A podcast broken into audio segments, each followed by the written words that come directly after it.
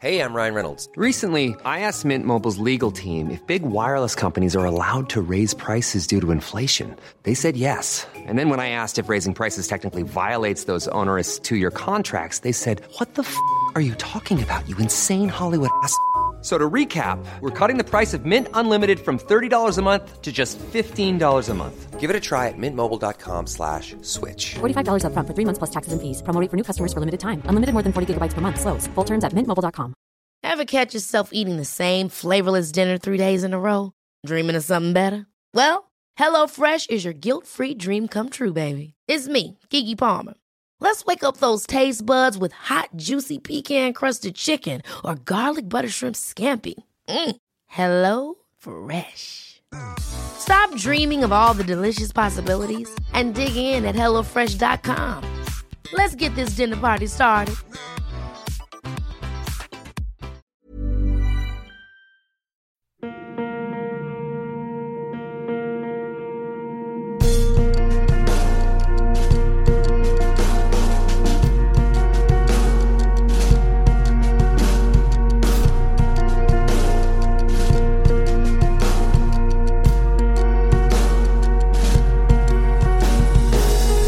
Hey guys, and welcome to Paranormal Thoughts Podcast. And as always, thanks for joining me. In this episode, I'm talking with Dr. Scott Kolbaba.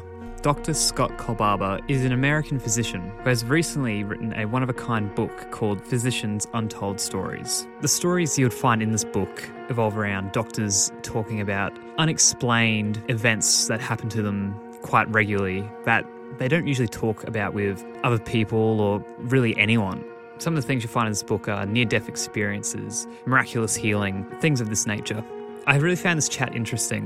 What I liked as well, there was definitely some very important points of coincidence, and I would go as far to say synchronicity throughout this, where definitely synchronicity has something to do with everyday life. It's really up to you if you want to listen to that feeling you get where you're getting these messages and whether or not you want to act on them or you kind of just want to put them to the side. And that's what I think what this book is also teaching us is to be more aware of things that go on around us and to listen to them as well.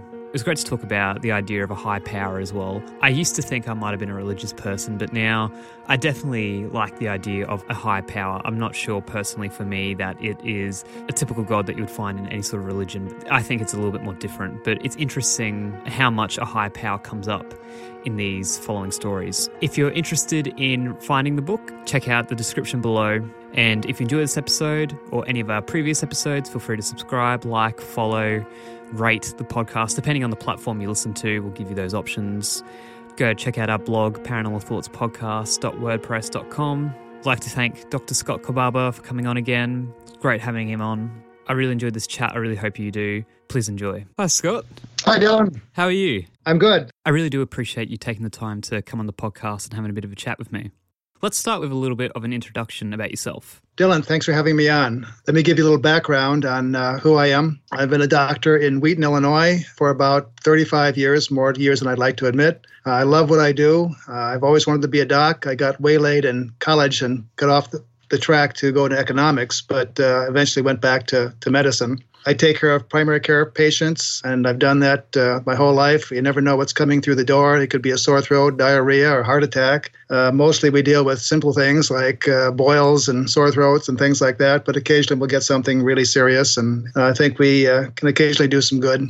I've um, got a big family. I, I was an only child when I grew up. We grew up in a two bedroom house. I thought it was a, a, castle, but now that I look back, it was a tiny little house and um, no brothers and sisters. Uh, I was the only grandchild also. And now I've got seven kids of my own. I think that's probably why I wanted to have a large family. I'm not sure where they all came from, but uh, they're all special and all a little bit different. We've got uh, some that wandered by. We've adopted a few. I'm not sure which ones anymore. Great. Sounds like you have a, a very fulfilling life. You have a lot going on there's always a lot going on, that's for sure. And then writing a book in my abundant leisure time again between midnight and 2 a.m. was uh, one additional task that I decided to take on. Let's talk a little bit about the book before we kind of go into great detail and into it. But so, what is this book that you've written? It's a book about doctor stories, and the stories that I included were tales that doctors couldn't explain medically. And so initially I had a few interesting experiences myself, which became sensitized me actually to, to these kinds of stories. And then a couple docs came up to me and, and started to tell me stories about some really unusual stuff that happened to them that they wouldn't tell anyone else. And after I heard a couple of those stories, I began to think maybe I should write these down. Maybe there's some value to writing these amazing stories down because you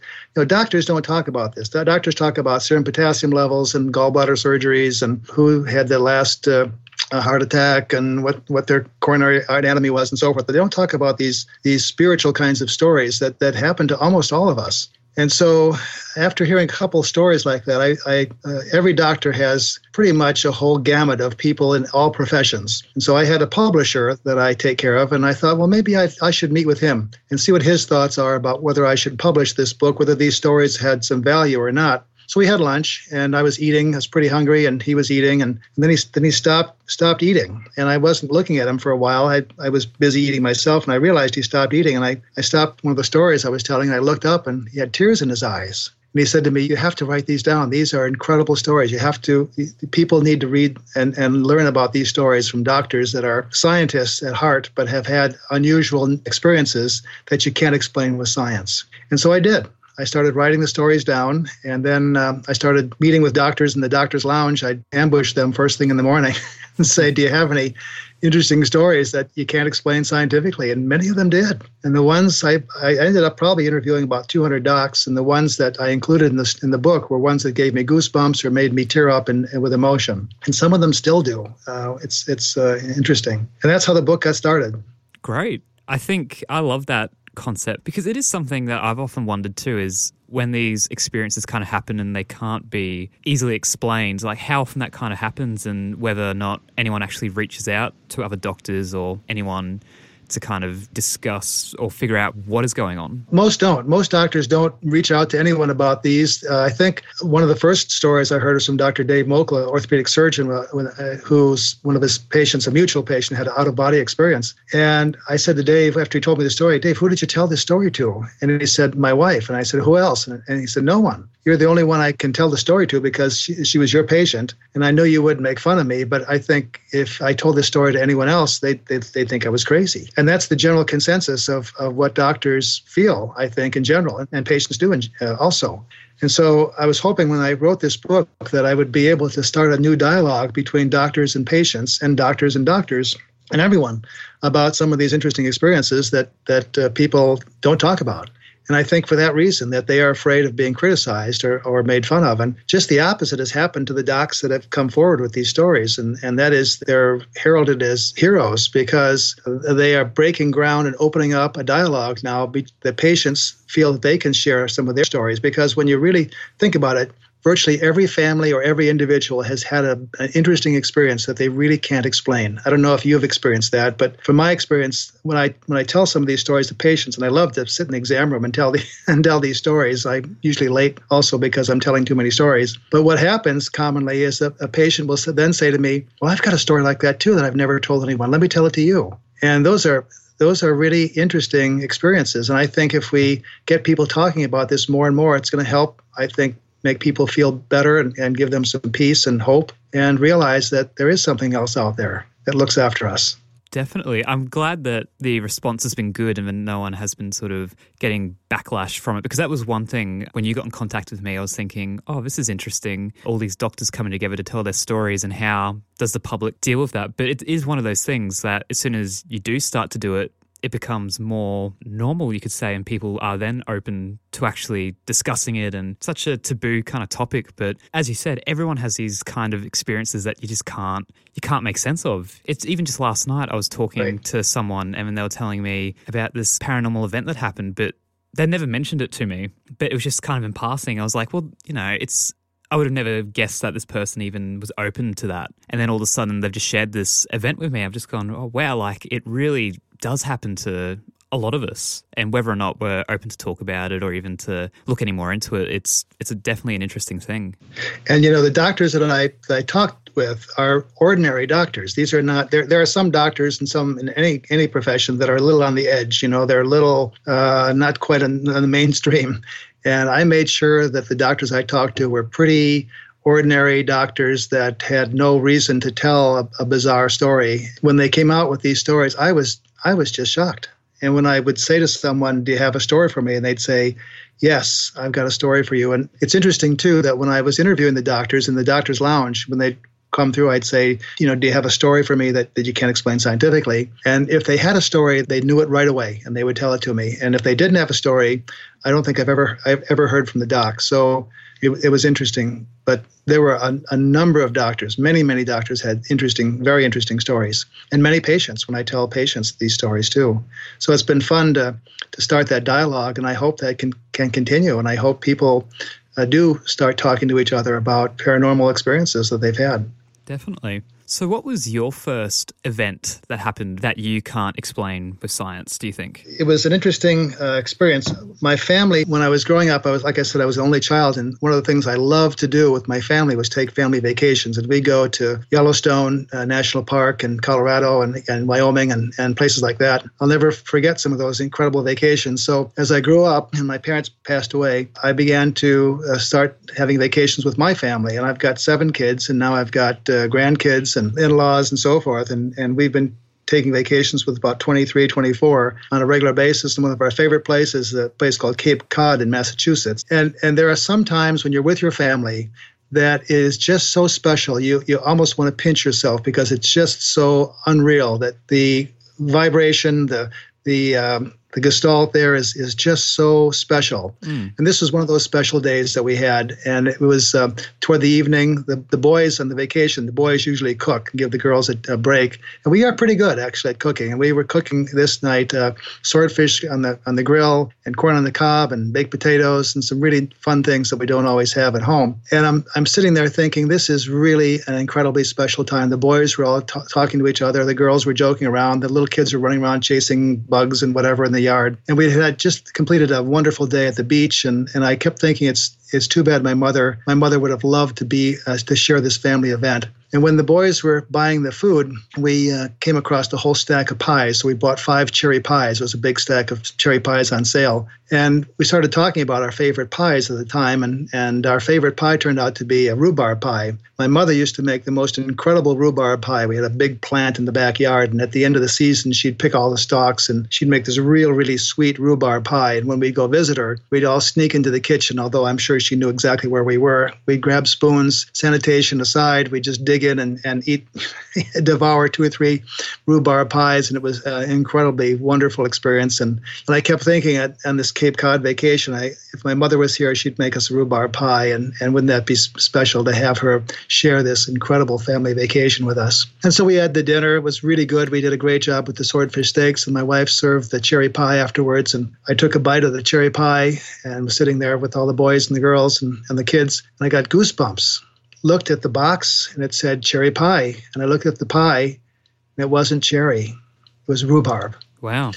Now, you can say maybe at the factory they were cooking rhubarb and cherry pies and someone slipped the rhubarb pie into the cherry box and all that kind of stuff, whatever. All the rest of the pies were cherry, but this one was rhubarb pie. And that gave me goosebumps and made me think I think my mom is really has is telling me that she was there sharing that wonderful family experience with all the family and that that was her way of telling me that that she was there. So that was the first occurrence that made me really think about some spiritual things that are happening to us on a semi-regular basis. That got me sensitized to others other experiences. And then a little while later some of the doctors started coming to me with their stories and i don't know why they did because again they're they're very hesitant. And after I heard a few of the stories, then I again I went to the my publisher and, and he said you have to write these down. So that's that's when the, the book started. So that was my first experience. And then like I said, because other doctors kept coming to me, then I started seeking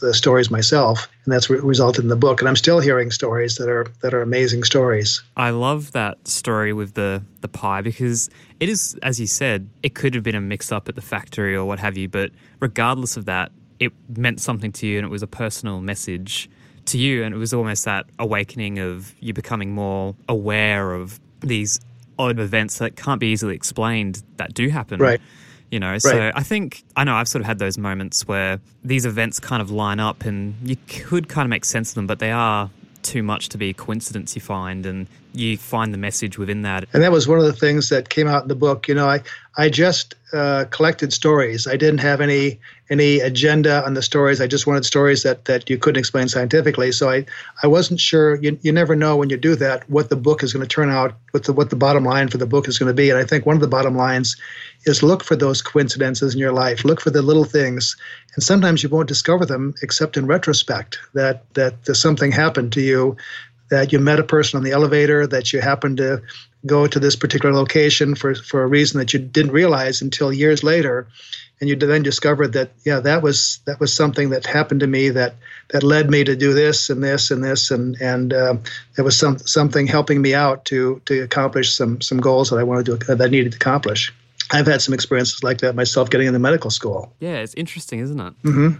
In your book, Physicians, The Untold Stories, you speak of a couple different topics. Some here I've got uh, near death experiences, unexplained miracle healings, apparitions, and dreams for telling the future. I'm really interested in that last one, the dreams for telling future events. So, what can you tell me about that? There were several docs that had interesting dreams. There were two that I can think of. The one was a fellow by the name of Manrique, and uh, Luis Manrique is a fellow from South America that uh, struggled to become a doctor because uh, in, in that country you had to be at the top of your class. And I, I think there was a test they took. And out of 25,000 uh, test uh, takers, they would, would select 40 for the uh, for the medical school, and so he was one of those when I was 40. And uh, he was in medical school in, in Peru, where he was uh, living, uh, grew up. And medical school there is um, uh, six years, so it's uh, you, you, combine college and medical school at the same time. So he was in about his third year, and uh, they were studying really really hard. And he remembers being exhausted one night, and and he went to bed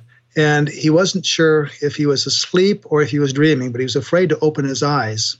And all of a sudden, he could tell with his eyes closed that there was a light in, in the room, and, and the room became brighter and brighter. And he was, again, afraid to open his eyes. He didn't know why. He was afraid that that might be real uh, and, and not a real not a dream. And so all of a sudden the head of the bed was against the wall and he heard something behind him and he couldn't understand where that was coming from. It was uh, it was a voice from from behind his his bed where the wall was. And the voice said something like um, uh, you'll be okay you won't be hurt. And and he, he became very quiet and still because he wanted to hear the rest of the words but there were no other words. And shortly thereafter, the uh, room lights seemed to go fade away and it became dark again. And he drifted off into a deep sleep if he wasn't in the sleep before. He wasn't sure if it was a dream or if it was something real. The next morning, he woke up thinking, This is a very interesting dream because, you know, most of the time when you wake up, you forget the dreams that you've had. You just, they're, they're out of your mind. But this one stuck with him for a little bit and he couldn't understand what that meant that he wouldn't be hurt. And so he went about his day, went to school, and, and that was a Friday, and, and they had a particularly busy week. They had the weekend off. So after the class classes were over that day, he and some of his friends decided to go to a local um, bar and uh, have a few beers and, and, enjoy themselves. And unfortunately, medical students are so generally so tired and overworked. They have one or two beers and they're they're done for the night. Mm-hmm. So they had to leave early. They were all exhausted, so they left relatively early. And they had a designated driver, Manuel, who had a couple beers also. So I'm not sure why he became the designated driver, but he was. And so they uh, drove off, and the cool air at night uh, awakened them a little bit more, so they became a little uh, happy and and uh, started to yell out the window. And Manuel, when he was driving, started to swerve a little bit back and forth. And uh, Luis, um, my friend, decided to buckle up because he wasn't buckled at the time. And as he was reaching for the buckle, Manuel uh, turned to him and, in a very serious manner, something that would never have happened uh, generally, uh, it wasn't his personality, said, said to Luis, You don't need to buckle. And it was with such authority that uh, Luis just let go of the buckle. And those were the last words that Manuel would ever say. The car swerved. They went across the bridge. They were going too fast. It rolled over multiple times. Manuel was thrown out, and a couple days later, he was uh, he was uh, in a coma for a couple days and he was killed. He died in, in the hospital several days later. Uh, the car rolled over multiple times. Luis was in the front seat, and uh, when the car started to roll over, he was forced for some reason into the driver's side, and the car ended up landing on its hood, on its uh, uh, top, upside down. The medical students in the back were, were hurt. Luis uh, looked over to where the passenger seat was, where he would have been buckled. He realized why he didn't buckle. The, the whole top of the car was crushed down into the seat. Had he been in there, buckled up, he would have been crushed and killed. As it was, he had glass all over him, but he doesn't recall any injuries at all. He ran to the local fire station a little ways away, got the ambulance, they got all the individuals out of the car. And uh, he, uh, when when when this was happening, he sat on the curb, shaking with adrenaline uh, because he was just so so upset about the whole thing. And then he realized that even though he was covered with glass from the windshield, he wasn't hurt at all. There were no there were no cuts, no broken bones, nothing. He was totally unhurt. And suddenly, in the back of his head came rushing back this this dream: "You will not be hurt." And he realized that someone, uh, and he called it, he, he said, this is God that, that protected me, that, that someone had protected, was protecting him and warning him that he would be okay the night before. And when he got back home, his mother was obviously really upset and they cried together and he went to bed and he said a prayer, thank you for saving my life. And so uh, I think that was uh, one of the interesting dreams that uh, I've heard before. And, and poor Manuel was was killed when when after he told him not to buckle up. That's insane, isn't it? Really, it's just fascinating, isn't it? It is. It is. It was fascinating to him to have something happen like that, and and he says that's never happened before. But it was really the what you know the coincidences that happened that that the driver was thrown out of the car, that he was pushed over to the driver's side. The roof of the car was was was smashed down into the into the passenger seat, and uh, he could have been there totally uh, crushed to death, and uh, he was totally unhurt. So it, it was a, a life changing event for him. And uh, after that, he finished medical school, went on to uh, do a residency in Chicago, and has become a prominent uh, infectious disease doctor here in, in our area. Great. Hey, I'm Ryan Reynolds. Recently, I asked Mint Mobile's legal team if big wireless companies are allowed to raise prices due to inflation. They said yes. And then when I asked if raising prices technically violates those onerous two year contracts, they said, What the f are you talking about, you insane Hollywood ass? So to recap, we're cutting the price of Mint Unlimited from $30 a month to just $15 a month. Give it a try at mintmobile.com slash switch. $45 upfront for three months plus taxes and fees. Promo rate for new customers for limited time. Unlimited more than 40 gigabytes per month. Slows. Full terms at mintmobile.com. Hey, it's Danny Pellegrino from Everything Iconic. Ready to upgrade your style game without blowing your budget? Check out Quince. They've got all the good stuff shirts and polos, activewear, and fine leather goods, all at 50 to 80% less than other high end brands. And the best part? They're all about safe, ethical, and responsible manufacturing.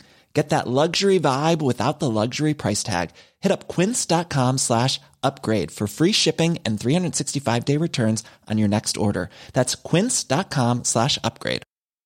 Ever catch yourself eating the same flavorless dinner three days in a row? Dreaming of something better? Well, HelloFresh is your guilt free dream come true, baby. It's me, Keke Palmer. Let's wake up those taste buds with hot, juicy pecan crusted chicken or garlic butter shrimp scampi. Mm. Hello Fresh. Stop dreaming of all the delicious possibilities and dig in at HelloFresh.com. Let's get this dinner party started. When it comes to your finances, you think you've done it all. You've saved, you've researched, and you've invested all that you can. Now it's time to take those investments to the next level by using the brand behind every great investor, Yahoo Finance. As America's number one finance destination, Yahoo Finance has everything you need, whether you're a seasoned trader or just dipping your toes into the market. Join the millions of investors who trust Yahoo Finance to guide them on their financial journey. For comprehensive financial news and analysis, visit yahoofinance.com, the number one financial destination, yahoofinance.com.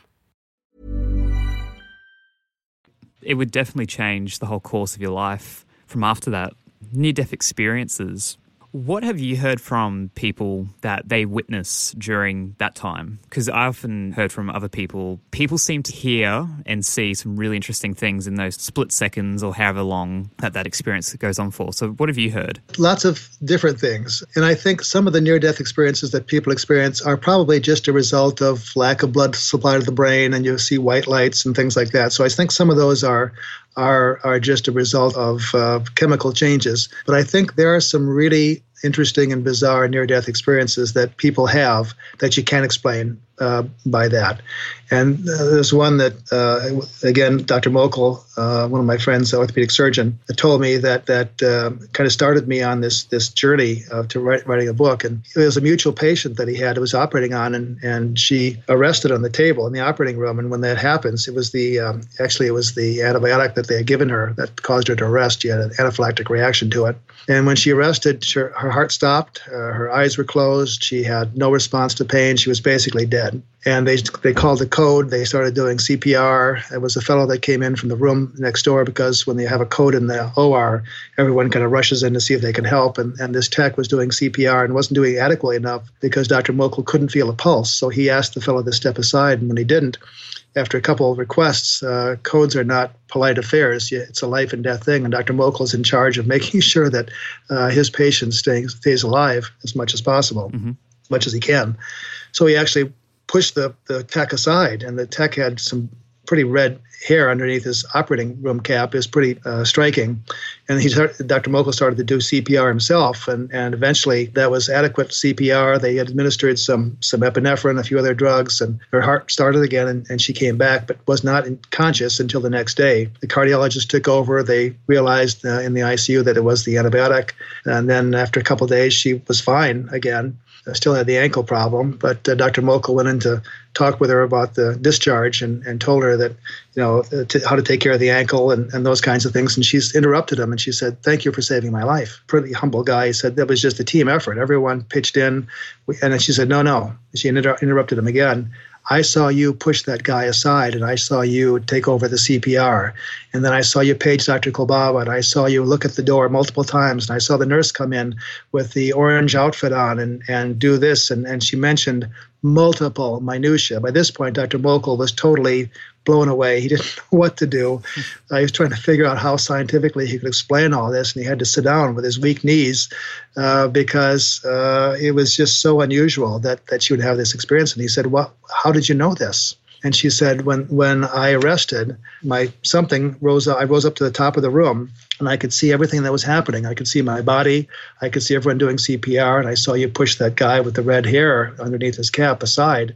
And while I was there, uh, my grandmother came to me, who had been dead for many years, and she told me it wasn't my time to go, that I would have to come back, but that if I was a kind person and gentle and nice, the grandmother would save a special place for her in heaven that she would go to uh, when she left the earth. And then she had to go back to her body because uh, they got her heart going again. And by this point, Dr. Mokel was just totally, uh, uh, you couldn't believe it. And I said to Dave, uh, Dave, who did you tell this to? Have you told it to you know anyone else? And he said, my wife. And again, that that's it. He was afraid to tell anyone this interesting story. And what's interesting about that is I've known, I knew Mary, who had the arrest for a long time. She was my patient also. Hmm and she was kind of a curmudgeon. You know, you have some patients that you love to see and some patients that you kind of dread seeing because they're not nice. And we we could never do anything right for Mary. We were always uh, we were always late, or we didn't call in the right prescription, or there's a whole host of things that she was compl- complaining about after her arrest and after this meeting with her grandmother, she was the kindest person you could imagine. She helped everyone she could.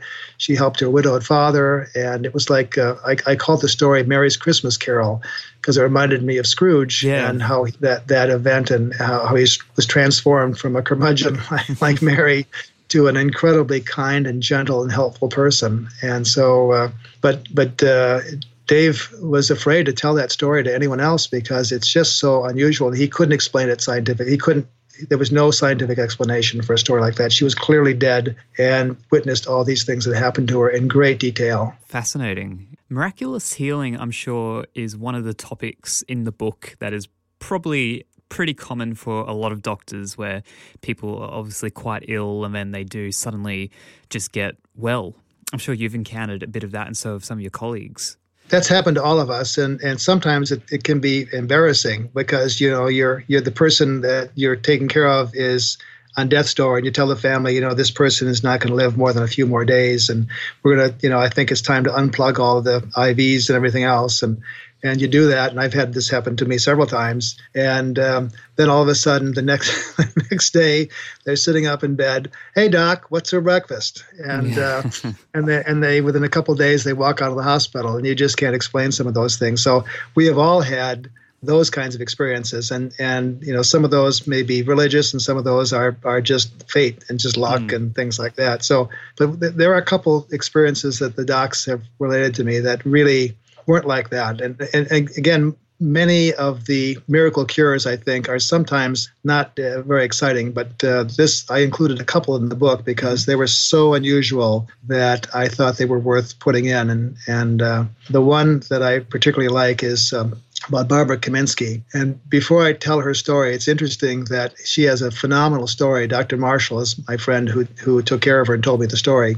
But you know, when I, when you write a book, you have to get permissions from everyone, and you have lawyers that go over the manuscript and make sure that you got this person to sign off on the dotted line and so forth. So I was having trouble, uh, and I loved Barbara's story, but I couldn't find her. This happened a number of years ago, and she moved away. And I had a number of search engines going, and, and I wrote a number of letters to different locations and made some phone calls, but nothing. The, the trail was was gone. I couldn't find her, and so I was really sad because I had to turn in the manuscript that week and to get to get, to get it published, I had a certain deadline, and I would have to pull her story because I could have her permission. So I, I was bemoaning the fact that I would have to pull her story uh, because I had to turn the manuscript in the next day. And all of a sudden, there was a phone call, and I picked up the phone. It was Barbara Kaminsky, and she said to me, Dr. Kolbaba, I know I got a letter from you about six months ago and I put it aside. And for some reason today, I thought I'd maybe give you a call and, and see if you still needed me. I said, Oh my goodness, this is incredible. I've got to turn the manuscript in tomorrow. Here you're calling me the night before. And uh, what a coincidence. And I said, You know, would you give me permission? And she said, Absolutely. I'd love to get my story out to help people realize that there's something else out there, that miracles do happen. And so I was able to, to publish her story. And the story goes, something like this uh, Barbara, who grew up in the same town that I live in, and actually went to school with my wife. It's very interesting. And she remembers seeing her. And Barbara suffered from multiple sclerosis. And my wife, Joan, remembers when she first started to have problems, it was in the, in the gym class and she was a uh, gymnast and, and uh, quite a good gymnast. And she lost the grip on the uh, the rings, and she she couldn't hold on to the rings tight enough. And that's when Joan, my wife, realized that there was some problem with her, and, and that progressed. And she had a number of doctor evaluations. Ultimately, went to the Mayo Clinic, and they diagnosed multiple sclerosis. And she progressively got sicker and sicker, and she lost a lot of her vision. She was having uh, problems walking. She couldn't walk eventually. She required a tracheostomy tube, which is a tube in the throat, so that she could breathe, and she had oxygen going to that tube. She had one collapsed lung. She had recurrent infections because she couldn't ventilate her lungs very well. And the, the, Dr. Marshall, my friend who, who took care of her for quite a long time, uh, realized that she was basically dying and, and said, you know, uh, to the family, let's enroll you in hospice, which is a service where they have to certify, the doctors have to certify that the person has less than six months to live. Barbara's pastor came to see her and realized that she was not going to live very much longer. They expected her to live a couple weeks, and that's it. And so uh, the hospice nurses were taking good care of her. And there's a there was a radio show at about the same time that solicited prayers for individuals that were in dire straits. And Barbara's name came up to the radio station. They they told her story, and and there were lots of people evidently that were praying for her. And this one particular Sunday, Barbara's aunt came by with a big sack of mail of everyone that had said prayers for her and had written in to Barbara to to wish her good luck. And she brought the sack of mail in, and she sat down and there were a couple other people from her church that were there, and the occupational therapist. And, and Barbara was in bed. She couldn't get out of bed. She was having a lot of trouble uh, with any everything. And all of a sudden, she she heard a voice, and the voice said something like, "My girl, uh, get up and walk." And she said she knew immediately this was the voice of God. That's what she said to me. And so she immediately she immediately stood up. She could she could take she took her braces off. She took the oxygen out of her tracheostomy tube. The, um, the occupational therapist that was there went nuts because she said you can't do that. You can't take the oxygen off. You'll you'll suffocate. And uh, she said no, I can. And she took her braces off. She went into, walked into the other room uh, where her parents were. They started to cry when they saw her walking. They couldn't believe it. She was so excited that she sat on the couch and bounced up and down about 10 times because she hadn't done that for years and couldn't believe that she could actually do that. And then she did a little ballet movement for her for her folks. They said a prayer of thanksgiving, and uh, from that moment on, she had no residual problems from her multiple sclerosis. The next night, she decided to go to church she was late for church because she had no, nothing to wear. Her mother had given all of her clothes away because, because she knew she would never wear her clothes again because she'd never go out of the house, that she was dying. So she had to borrow a dress from the neighbor. And so she borrowed the dress, was late for church, and church was going on. The pastor was uh, in the uh, pulpit uh, look, facing the audience, and Barb was in the foyer, and as soon as the pastor saw her in the foyer, he fell against the pulpit and stopped talking. He couldn't speak. He thought she was an apparition because he expected her to be dead any any minute. Well, she started to walk down the aisle. She st- started to stroll. Can you imagine this? Strolling down the aisle. There were whispers all over the church. That's Barbara Kaminsky. That wasn't she dead? Didn't wasn't she going to? Didn't she have multiple sclerosis? And all of a sudden, as if left, le- led by a divine hand, the entire congregation started to sing Amazing Grace. Can you imagine, Dylan, the, the emotion that that must have had uh, with everyone singing Amazing Grace, uh, an individual who was expected to die, now cured, walking down the aisle to the pastor. And finally, the pastor was able to regain his speech and, and asked her to tell her story, and she did. The next day, she went to see Dr. Marshall, my friend, who removed the rest of the tubes and everything else, and she was totally cured. They did some scans and X-rays. The lung was now expanded; it wasn't collapsed anymore, and her vision was back. Uh, her muscles were back. It was just the most amazing thing that they had ever seen. And um, after this, she decided to dedicate her life to helping others, and she indeed did. Over the last number of years, she married a pastor, and she is now dedicating her life on the East Coast. I think it's Virginia that she lives to helping anyone that she comes in contact with. She runs some some church groups. She's been a joy and a great help to uh, to thousands of people, evidently. Wow definitely a great story. That one. That was an um, amazing story, and I, I, know the doctors that were involved. They're, they're pretty ordinary doctors, and and my, again, my wife knew Barbara Kaminsky and knew knew her problems quite well. She was in the same class. Have you heard from many people about? People having these near death experiences and then either coming out the other end, maybe more religious or more spiritual. Maybe they weren't so much down that sort of path before the event happening that yes, we, I've heard those, and I've heard the doctors also that have, that have heard these experiences come out having a new sense of that there's something else out there, mm. and and uh, you know that that that uh, there is a God, there is a force, there's something higher than us that looks looks after us. One of the uh, doctors that particularly happened to is uh, Noemi Sigalov, who is a as a surgeon. Noemi's uh, from Romania. She has an interesting background. She uh, uh, had to escape communist Romania with uh, Secret Service uh, men chase, chasing her. Her family got out uh, before she did, and she had to stay there. And she tells me that uh, one night her grandmother came to her with a moving truck, a big truck, and she loaded up all her furniture and everything else that they could load up and uh, moved her to a different town so the Secret Service wouldn't uh, harass her. She also remembers her father when he lived there. Uh, her father was um, not part of the Communist Party, and every every once in a while uh, in the neighborhood, she would hear about a, of someone that would accidentally fall off a roof or disappear. And she was always afraid when the father would come home late from work that he had, quote, fallen off a roof right. accidentally or something like that. So she went through quite a, quite a bit of trauma. But her, her story is, is that of taking care of a couple of missionaries from Africa. These were doctor missionaries. And uh, Ron uh, was the, the missionary that she was particularly fond of. And uh, he, she was taking care of his wife. And every time they would see Noemi, they would tell her that you, you, you need to believe and read the Bible and to become a little more spiritual. And they, they did it in such a, a kind way that it, it wasn't like they, they were twisting her arm or anything. She said she didn't mind they're talking about that. And Ron, uh, when when the last visits with with her, because her wife was healed uh, after the surgical procedure that Noemi did, said, Someday I'm going to show you that there is something else out there, that there is something, there is life after death, that you go to a special place and, and I will I will show you that. I promise I will, I'll do that. And she said, That's fine. A few years later, Noemi was decided to go on a vacation. She was pretty burned out from a lot of work that particular month or so and was taking a four day weekend to Tucson, Arizona. And uh, the morning she flew out, she uh, was making rounds really early in the morning because she had to, to go on the plane uh, pretty early that morning also. And as she entered the hospital, there was no one there, but all of a sudden, she, in her mind's eye, she saw uh, Ron, the uh, the missionary doctor, uh, in her vision. She she remembers that he had a smile on his face as if he had accomplished his major life's objective. And uh, she was so taken back by this that she said, "Hello, nice to see you, or something like that.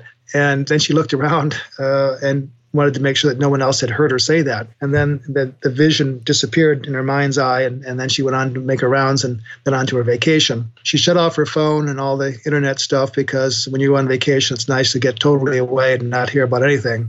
But when she was on her way back, she uh, got to the airport and decided to open up her all emails. And one of the emails was from the vice president of the hospital. And it said, I'm, I regret to tell everyone that we lost a very special uh, uh, supporter of our hospital, Ron Jones, or whatever his last name was, died. Uh, and he died the morning that she left for vacation. So that smile on his, on his face was the crowning she says, the crowning missionary experience that he had in his life to show her that there was life after death. Yeah, right. Fascinating. Isn't that? Isn't that? And then she uh, said, after that, I decided to read the Bible and uh, and then become a little more aware of of uh, the hereafter, mm. and so changed her quite a bit. So, what's your view on maybe a higher power or an afterlife? And what well, what was your view maybe before this book, and then now what's your view? I've, I've always believed that there's there is a God uh, that loves us unconditionally, that that looks out for us. But after hearing these stories, it really has solidified my belief that that there definitely is a higher power, that there is a God, and I believe that this this higher power does look out for us. And I can see now in my own life uh, little coincidences and things that tell me that there's something that does participate in our lives in interesting ways and, and quite commonly in many cases in little things and in big things. Uh, the, the, stories that I put in the book are the, are the big things, but there are lots of little things that I think uh, happen to us that you can't explain. And I think hearing these stories from ordinary doctors that don't have a reason to tell bizarre and strange stories uh, that had to be arm twisted to actually have me include them in, in their in the book made me realize that even more that there is something out there. And i'm hopeful that people will look for those coincidences and the strange experiences in their lives and realize that sometimes in retrospect you don't realize what's happening to you sometimes when it's happening but in retrospect you can look back and and see that that something was was working in your life to help you and guide you in the in the things that the worthwhile causes that, you were trying to accomplish. Definitely, well, that's good to hear. That mm-hmm. what you have gotten out of the book, of course, because you have your purpose for sharing the stories with the world, and it's interesting then what you get out of that as well. And it sounds like you've gotten something really positive out of it. I have.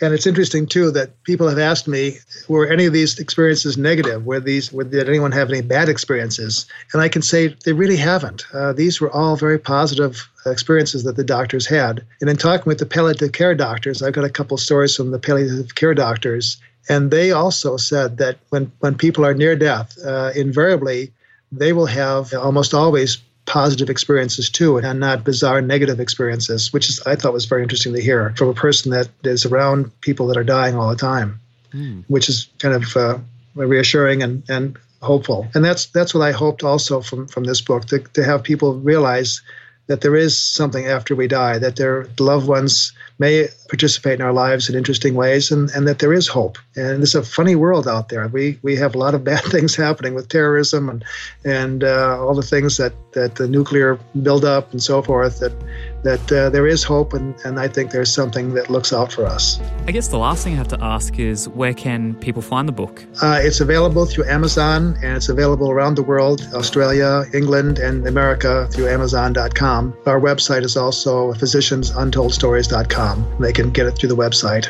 I really appreciate you having a chat with me and uh, sharing some of your amazing stories. It's been fun, Dylan. Thank you so much.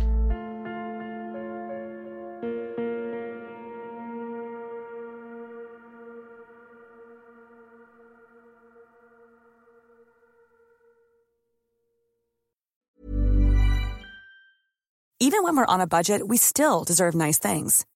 Quince is a place to scoop up stunning high end goods for 50 to 80% less than similar brands.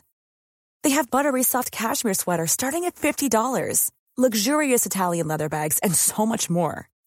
Plus, Quince only works with factories that use safe, ethical, and responsible manufacturing. Get the high-end goods you'll love without the high price tag with Quince. Go to quince.com/style for free shipping and 365-day returns. Hold up. What was that? Boring. No flavor. That was as bad as those leftovers you ate all week. Keke Palmer here, and it's time to say hello to something fresh and guilt-free. Hello Fresh. Jazz up dinner with pecan-crusted chicken or garlic butter shrimp scampi. Now that's music to my mouth. Hello Fresh. Let's get this dinner party started. Discover all the delicious possibilities at hellofresh.com. When it comes to your finances, you think you've done it all. You've saved, you've researched, and you've invested all that you can. Now it's time to take those investments to the next level by using the brand behind every great investor, Yahoo Finance. As America's number one finance destination, Yahoo Finance has everything you need, whether you're a seasoned trader or just dipping your toes into the market. Join the millions of investors who trust Yahoo Finance to guide them on their financial journey. For comprehensive financial news and analysis, visit yahoofinance.com, the number one financial destination, yahoofinance.com.